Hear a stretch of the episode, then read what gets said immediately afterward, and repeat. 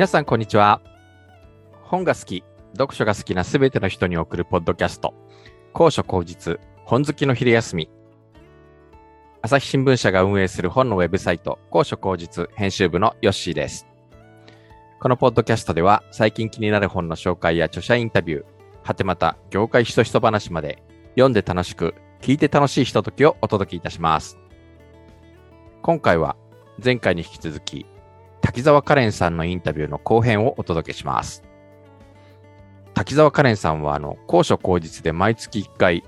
滝沢カレンの物語の一歩先へという連載を持っています。高所高実が始まった時以来なので、もう3年以上続いている連載なんですけれども、これがなかなか変わった連載なんです。カレンさんはですね、あの、読書がとても好きなんですけれども、本を読んでいくうちに頭の中で妄想が膨らんでしまって、一冊読み終えるのにものすごい時間がかかってしまうらしいんですよね。そんなカレンさんに編集部から古今東西の名作のタイトルとあらすじだけお渡しして、そこから想像を膨らませて物語を自由に考えて書いてもらおうという、そういう連載なんです。まあ、例えばですね、足長おじさんとか、大草原の小さな家とか、カニ光線みたいなですね、過去にはその誰もが知っている、あるいは読んだことがある、まあ、名前ぐらいは聞いたことがある、そんな物語が登場してますけれども、これがあのカレンさんの手にかかると、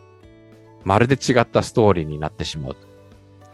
なかなかあのぶっ飛んだ連載と言えるかもしれません。でも、結構カレンさんの人柄もね、すごく滲み出ていて、だんだん回を追っていくごとに上達というとちょっと失礼かもしれませんけど、あの、なんかすごく進歩していくのがわかる、そんな連載なんです。今回はそんなあの物語の一歩先へをどんな気持ちで毎回書いているのか、どんな苦労があるのかといったですね、小説家滝沢カレンの胸の内に迫りたいと思います。実は編集部のメンバーもですね、あまり執筆の苦労とかどんな気持ちで書いてるとかそういうことを知らないのでですね、楽しみに聞いてみたいと思います。それではインタビューの方お聞きください。滝沢カレンさん、あの、物語の一歩先へという高所高実で創作物語をいつも、あの月1回のペースで連載していただいていて、で、それに対してもちょっと伺いたいんですけれども、はい、冒頭の、私実はそのちょっと編集には全然関わっていないので、まあ一、一読者として あの、お話を聞かせていただきますけど、あの、紹介文のところにあった読書が趣味だけれど、一行読むたびに想像が膨らんで、一年で一冊しか読めないって本当なんですか？本当です。それ、あの、一冊しか読めない、一行で膨らんじゃプラス、あの、なんていうんだろうな、一冊だけにこう入りきれなくて、一気に三冊ぐらいを始めちゃうんですよね。その気になる本が三冊ぐらいあったら、今すぐこれを読みたい三冊ぐらいあっちゃって、で、その三冊を同時に読み始めちゃうから、一行三冊読んだら三行になるじゃないですか。それでもう物語が組み合わさっちゃっていくんですよね。私、その、ごちゃごちゃにさせて進んでいくのがすごく好きで。だから余計時間がかかる。だから、それをしてた時は本当3年かかっても1冊、その3冊の2冊は終わっても1冊だけずっと読み終われなかったりして、そういう読み方をしちゃう。まあ、直せばいいだけなんですけど、なかなか直らなくて、本屋さんに行っちゃうと、なんか何冊か買いたくなっちゃうっていうのがあったので、はあ。それは、あの、あの本当の話です。なるほど。あ、そうか、だからあの、彼の台所のお話でもちょっと出てきましたけれども、妄想好きだったっていう、なんかそういうところもちょっと影響してるのかもしれないですね。してるかもです。だからもう、携帯にも何冊も、その今、携帯で買えるじゃないですか。はい。もう本当12ページぐらいで止まってるのが、今は7、8冊あります。あはは、なるほど。先に進めない。勝手に物語を終わらせちゃうので。ああ、自分の頭の中でね。頭の中で。へえ。いつもこの物語の一歩先へはどういうふうに考えてるんですか？これタイトルとあらすじを最初渡されるんですか？あ、そうです、そうです。タイトルとこんな話ですよっていうのが大量に送られてきて、その中で膨らむものを今書いてるんですけど、はこれはこれで私めちゃくちゃ大変で、やっぱりインスタだと自分が物語を書きたいって思った時だけ書けたらいいじゃないですか。はい。でもなんか月1で出さなきゃいけないって思うと、また感覚が違っちゃうんですよね。その、しかももうあらすじが決まってるので、そこからこう、自分の物語を作るってなると、これが本当になんか私もっとすごい毎毎月楽しくできると思ってたんですけど、すごい山場みたいに大変で、全く降りてこないと降りて降りてこないってそんななんかすごい言葉を使うつもりもないんですけど、全くその先の物語が止まっちゃう時とか、だから本当に毎毎月毎月作家さんってすごいなって思いながら私は書いて、あと演出家さんとかもすごいなって思うね、お話を考えるとすごいなって思って、やっぱり、あの、一応人に見ていただくものなので、自分はすごく魔法とかが好きなんで、最初の方は魔法で終わらせちゃったり、なんかタイムスリップして、あの、変な人が出てきて、時を変えられるとか、そういうのばっかり、そういうのばっかり書いてたから今までトントントントン書けてたんですけど、やっぱりそればっかりになっちゃったよ4ヶ月くらい続いちゃった時に、マネージャーさんにもう魔法を使うのやめてくださいって言われて、で、そこからその現実味とか、なんか私のそのセリフっていうんですか、あの、中に出てくるセリフたちが、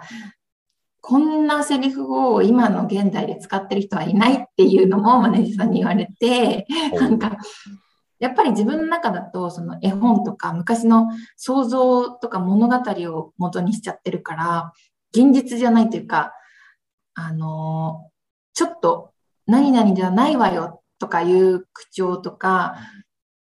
じゃねえかなとか、なんか悪い子の表し方だったら、笑ってんじゃねえよみたいな感じが、ん？なんかね、ちょっと今すぐ出てこないんですけど、なんかその言い方がちょっとやっぱ今、現代で使うっていうよりは、ちょっと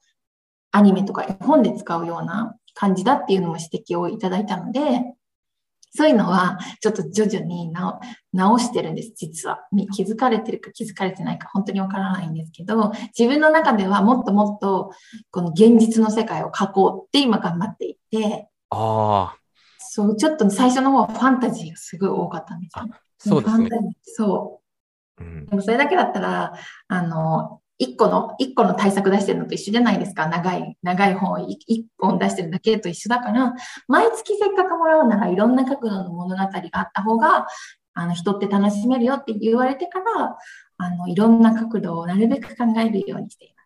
へえ、あ、でも結構あれですよね。なんか、ハッピーな話が多いなっていうか、SF もそう、最初の頃は割と多かったんですけれど、はい。ええあの、やっぱり一番僕の中で まだ衝撃だったのが、あの、カニ光線ですね。なんかこう、なんかオリジナルがすごい暗くて悲惨極まりない物語だったのが、なんか、浦島太郎がハッピーエンドになったみたいな話になったじゃないですか。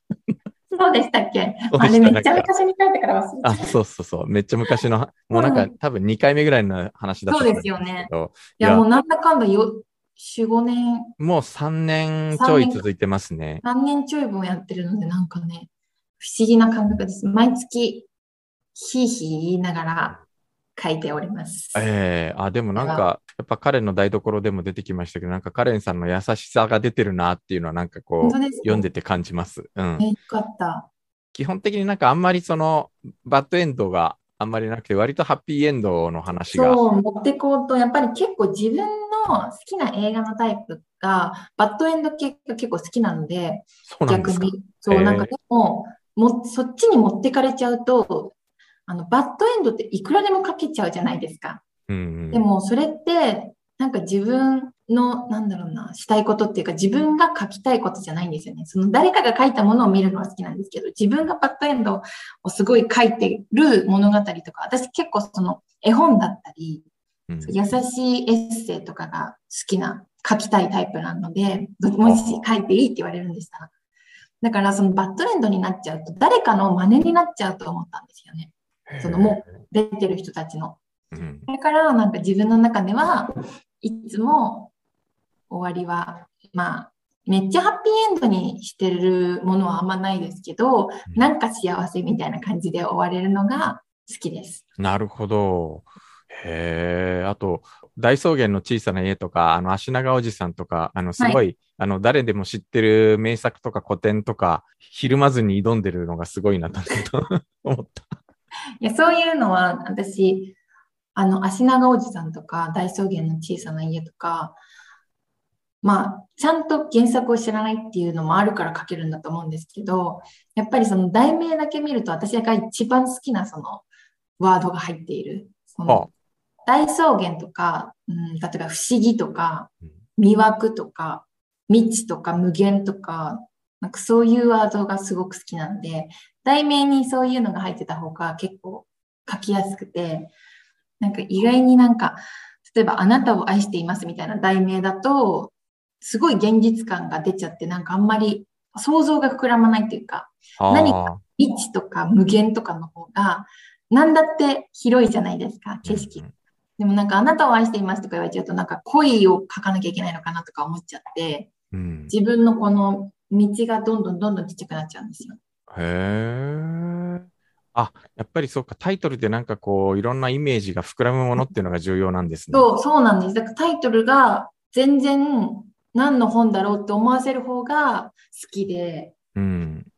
あの、もう固まっちゃってるやつとか、一文字だけとかだとちょっと辛いです。あー、なるほど。すごいイメージが膨らみまくってるので、毎回、あの、なんかどれもこれも絵本になりそうだなとか思いながら、こう、読んでますけど。これはもう本当にもっともっと手を挙げたいって思っている場所です、うん、私の。ああ、そうなんですね。なんか3年以上やってますけど、なんか今まで書いた中でお気に入りの作品、これはお気に入りとかなんか覚えてるものありますか？えっと、書いてきた中で、一番物語が何の壁もなく突き進んでいったのが、えっと、題名なんだっけな。あの、南極大陸の話なんですけど、それはもう自分も、マネージャーさんにも珍しく褒めていただいたんですけど、あ、復活の日。あの、自分ですごい出て、これなんか南極系の物語なんですけど、あれですね、なんか復活の日もなんかすごい話ですね。なんか南極で窓拭き、いやーなんか。そうそうそうそう、窓拭きの話を書いた。ええー、なんかそれがすごく私書いててすごいこれが今でも印象残るぐらい楽しくて、あの、この日は珍しく2、3時間でかけて、いつもは3日ぐらいかかっちゃうんですけど、で、すごいなんかワクワク自分が書いてる時からしてて、あの、マネージャーさんにも初めてぐらいにすごい楽しかったって言ってもらいました。あ、そうだったんですね。うん、好きで、自分の好きな作品でした。なるほど。すごい、あの、滝沢さん、も本当テレビ出ずっぱりだし、なんか今ものすごいお忙しいですけど、どんな時に書くんですか？これは、結構家じゃないと書けない時もあって、やっぱり人がいたり、他の仕事の前とかだと、全然思いつかなくなっちゃうんですよね。なんか、いろんなとこに脳がいっちゃって。なので、家で音楽かけて、今日、あの、このタイトルの BGM みたいな、最後にこう、エンドロールって映画にあるじゃないですか。あの時流れ、はい、ああいうのを先に設定するんですよね、自分の中で。ほうほうほう同じ曲をそれが書き終わるまでずっと流す。へえ。そういう書き方をしています、いつも。じゃないと入り込めないので。あ、入り込むためにちゃんとずっと同じ曲、その時は。はい、ああ、環境を整えるのが大事なんですね。そうなんです。だから結果がかかっちゃうんです。へえ。なんか今後チャレンジしてみたい話とかあったりします？話。うん、これはあれか、なんかやっぱり、あの、タイトルとあらすじを渡さないと、やっぱり、こう、そうなんですよね。その、まあもちろん、題名いただいて、あらすじやってっていうのを今やってますけど、まあ自分は結構、自分でもし、ね、題名も何もかも決めていいとか言うんだったら、なんかちょっと、あと24時間で、例えば地球がなくなってしまうとしたら、ってなった時の一人の人生とか書きたいって思ってます。あこれもファンタジーになっちゃうんですけど、うん、なんか、とある平和な暮らしをしていた人が急にあと24時間で地球がなくなるってなった時に、じゃあその人はどういう行動を取るかとか、愛する人に会いに行くのか、実家に帰るのか、外国に行くのか、好きなもの食べるのか、まあ、いろんな選択がある中で、でもなんかその24時間後に地球が終わるって言われてるのは、実は全部嘘で、でも人はそれを言われた時にどういう行動をするのかっていう、その、このグラグラを書いたい、書きたい。ああ、なんか、真っ先になんか、日本沈没が思い浮かびましたけど、日本沈没って小松左京さんのまさに復活の日を書いた人ですけど。あ、そうなんですか？ええ。えーでもそういう、でもそれをちょっとバッドエンドにしない、したくないので、ええ。その、なんだろう、究極になった時の人間からの生きる幸せみたいな。うん。その全部が嘘で、また明日も普通に来るみたいなのが書いてみたい。ああ。今ちょっと昔から思ってて、かそれをメモにしたことがあったので、それはいつか書いてきたい、書きたいなと思ってます。あ、そうなんですね。あと、この滝沢カレンの物語の一歩先へは、あの、結構、あの、密かに話題を呼んでて、あの、実際、そうですよ。あの、え？だって、これ、出版社から実はオファー来てますもん。え？ー本当に。私この、このことに関しては何も一言も聞いてないですし、え？私やっぱりストーリーとかにあげる自信のない日、月とかがあるから、一括してあげてないんですよ。はあ、気づいた人だけでいいと思ってたので、そうだったんですか。だからその反響とかがもかこお声が一言も届いてないです、こっちには。ああ、そうなんですね。いや、はいあのーなんかでも、これ、これこそ本にしたら面白いのになとかちょっと思ったりもしたんですけど、いやー、本になるようなことをしてないと思います。そんなこと言ったら、朝日新聞さんに悪いけど。いやいやいや、でも、あの、いや、本当に自由に、あのーカレンさんの感性でやっていただくのがすごくいいといや、思うんですそう、だからすごい、あの、お勉強させてもらってる感覚で、その、宿題を出していただいて、毎、毎月、その、脳を働かせてる。やっぱ自分が好きな物語ばっか書いてたらダメじゃないですか。いろんな発想がやっぱり死ぬまで、私はいろんな発想をしたいなと思ってるので、はあ、すごいな。こういうことがないと人って多分凝り固まる一本線の物語しか書けないので、いろんな道をこう与えてくれてるのは感謝しております。はあ、なるほど。わかりました。ちょっと、じゃあ、ちょっとぜひこの読者の方からもいろいろ、こんなストーリーをカレンさんに書いてほしいっていうか、この名作をカレンさんに書いてほしいみたいなのをちょっと募集してみたりして、なんかちょっと やってみたら面白いかもしれないあ、です。そうですね。ええわかりました。あの、あ、すいません。本当にあの、お忙しいのに長い時間、全然あの全然。今日はどうもありがとうござあいましたりがとうご。ざいます。え改めて、あの、本当に、あの、料理レシピ本大賞の大賞受賞おめでとうございますというのと、ありがとうごはいざいます。今後もまた、あの、カレンの物語の一歩先へでぜひ、あの、ははいい、奇想天外な作品をぜひ、頑張ります。はい、よろしくお願いします。どおうも願いいたします。ありがとうございましたあり。がとうございま。した。では、インタビューの収録に同席できなかった福編の千恵さんです。こんにちは。こんにちは。聞いてみてどうでした？そう、そっからか。うーん。なんかそう、あんまり苦労して書いてると思ってなくって、彼女のその斬新な発想から自然にこう湧き出てるものだと思ってたので、意外と執筆の苦労を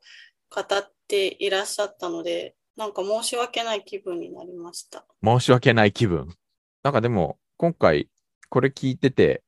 長い間の疑問が解けた。あの、滝沢カレンさんは、なぜ高所高実で連載持ってるんだろうってずーっと謎だったんですよ、実は。なんか、分かった気がする。あの、僕の想像ですけどね。前回のあの、カレンの台所のインタビューのとこでも言ってたんだけど、カレンさん、自分は物語が書きたいんだってことをなんかすごく強調してたじゃないですか。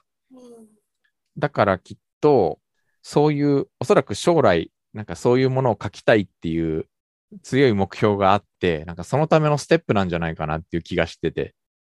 すごくその自分は物語が書きたいんだってことを、あの彼の台所を出すときにもすごくこだわってたし、あと、その反響として、なんかやっぱり物語として読んでくれたっていうことがすごく嬉しかった。自分はすごく前からそういう物語が書きたい人だったのでって言ってたんで、将来そういうものを自分で書くための何かやっぱりステップとして捉えてるんじゃないかなっていう気が僕はしました。想像だけど。でもね、具体的にこう日本沈没みたいなあのヒントをきっかけに、こう一人の人が最後の日にどう思って何するのかっていうのを書きたいってお話はされてましたもんね。うんうんうんうん。なんかそういうのがきっと思い浮かんでくる人なのかな僕とかなんか新聞記者やってたけど、なんか人の話を聞いて書くのが精一杯で、なんかイマジネーションみたいなのってなかなか できない人なんだけど、なんかカレンさんは結構やっぱそういうのが好きな人なんですね、きっとね。そうですね。なんか私もすごい小説書けたらいいななんて無双してたりするんですけど、で、確か山崎豊子さんとかが、まあ誰でもその自分の人生を書けば一編の小説が書けるみたいな風に、まあ、確かおっしゃってたと思うんですけど、や、それでもなんか難しいな、自分の人生にはこう山あり谷あり全然ないし、みたいな風に、まあ思ってたん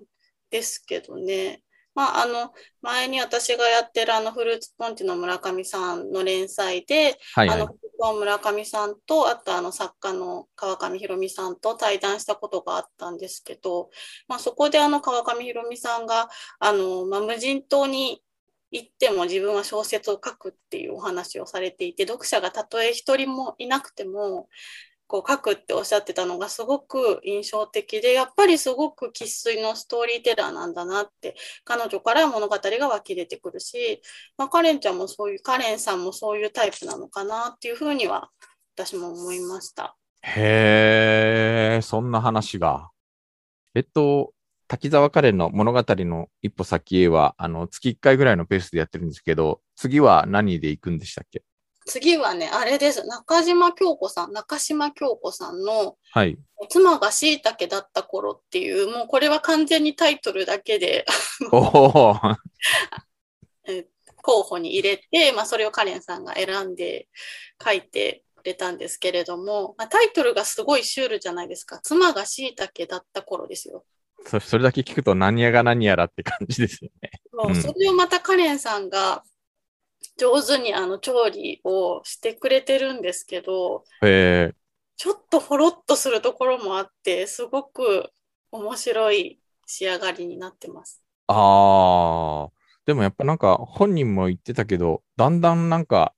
進歩してますよね、あの、滝沢カレン小説って。あそうなんですよ。今回、は、吉野さんにこういうお時間もらって、私も過去のこう振り返って読んでみたんですけど、やっぱり最初の頃と今って全然文章も違っていて、ちょっとあのカレンさんがお話になっていたこととは違うかもしれないんですけれども、まあ、この連載の執筆をお願いした時、約3年前なんですけど、その時って、やっぱカレンさんのインスタの日本語がすごく面白いってこう話題になっていたような時期で、はいはい。で、まあ、そういう、そ、その感じで物語を紡いでもらったら面白いんじゃないかなと思って、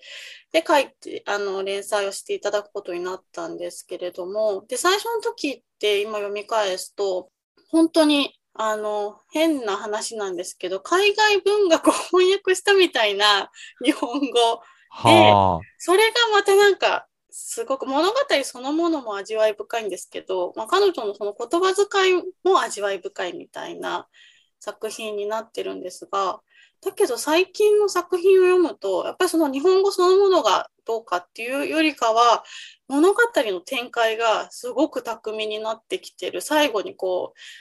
どんでん返しがあったりとか、ラスト一行でえってことがあったりとか、実はこうなんだったっていう結末が明かされたりとか、展開がすごく面白くなってるなっていうふうには思ってます。やっぱり、ちゃんと本人一歩一歩積み重ねてるんだ。うんちょっと読み返してみてください、その3年前の文章を。結構、いや、読み返したの、今回インタビューしてるんで読み返してみたんですけど、確かにもうなんか、最初の頃と最近のやつとやっぱり全然構成が違うというか、それは確かにその通りです。そうなんかかな、硬い目で見つめ返したとか、強気な雨が降っていたとか、それはまあ今でもそういう、あの、本当に彼女ならではの表現っていうのは今もあるんですけど、まあ、そう言葉一つ一つを取っていくと、昔の方がな、そういう特徴がまあ前面に出てたかなって、今は本当に短編というか小編というかショートショートというか、本当に短い物語として楽しめるなっていうので、私もあの一番最初に読ませていただく読者なので、毎回楽しみにしています。へえ、わかりました。じゃあちょっと次回の、はい、妻が椎茸だった頃も、ちょっと楽しみに、はい、あの、公開されるの楽しみに待ってますんで、は。はいい。また引き続き、はい、よろしくお願いします。ありがとうございました。ありがとうございます。はい。さて、今ご紹介しました高所高実のウェブサイト book.asahi.com では話題の本の著者インタビューや書評、コラムなど本に関する様々な情報を毎日皆さんにお届けしています。Twitter や Facebook ページ、Instagram、そしてメールマガジン、あの、知恵副編が担当しているメールマガジンも2週間に一度やっていますので、ぜひ、あの、フォロー、購読をお願いいたします。それでは、えーまた来週お届けします。さようなら。さようなら。なんか言って。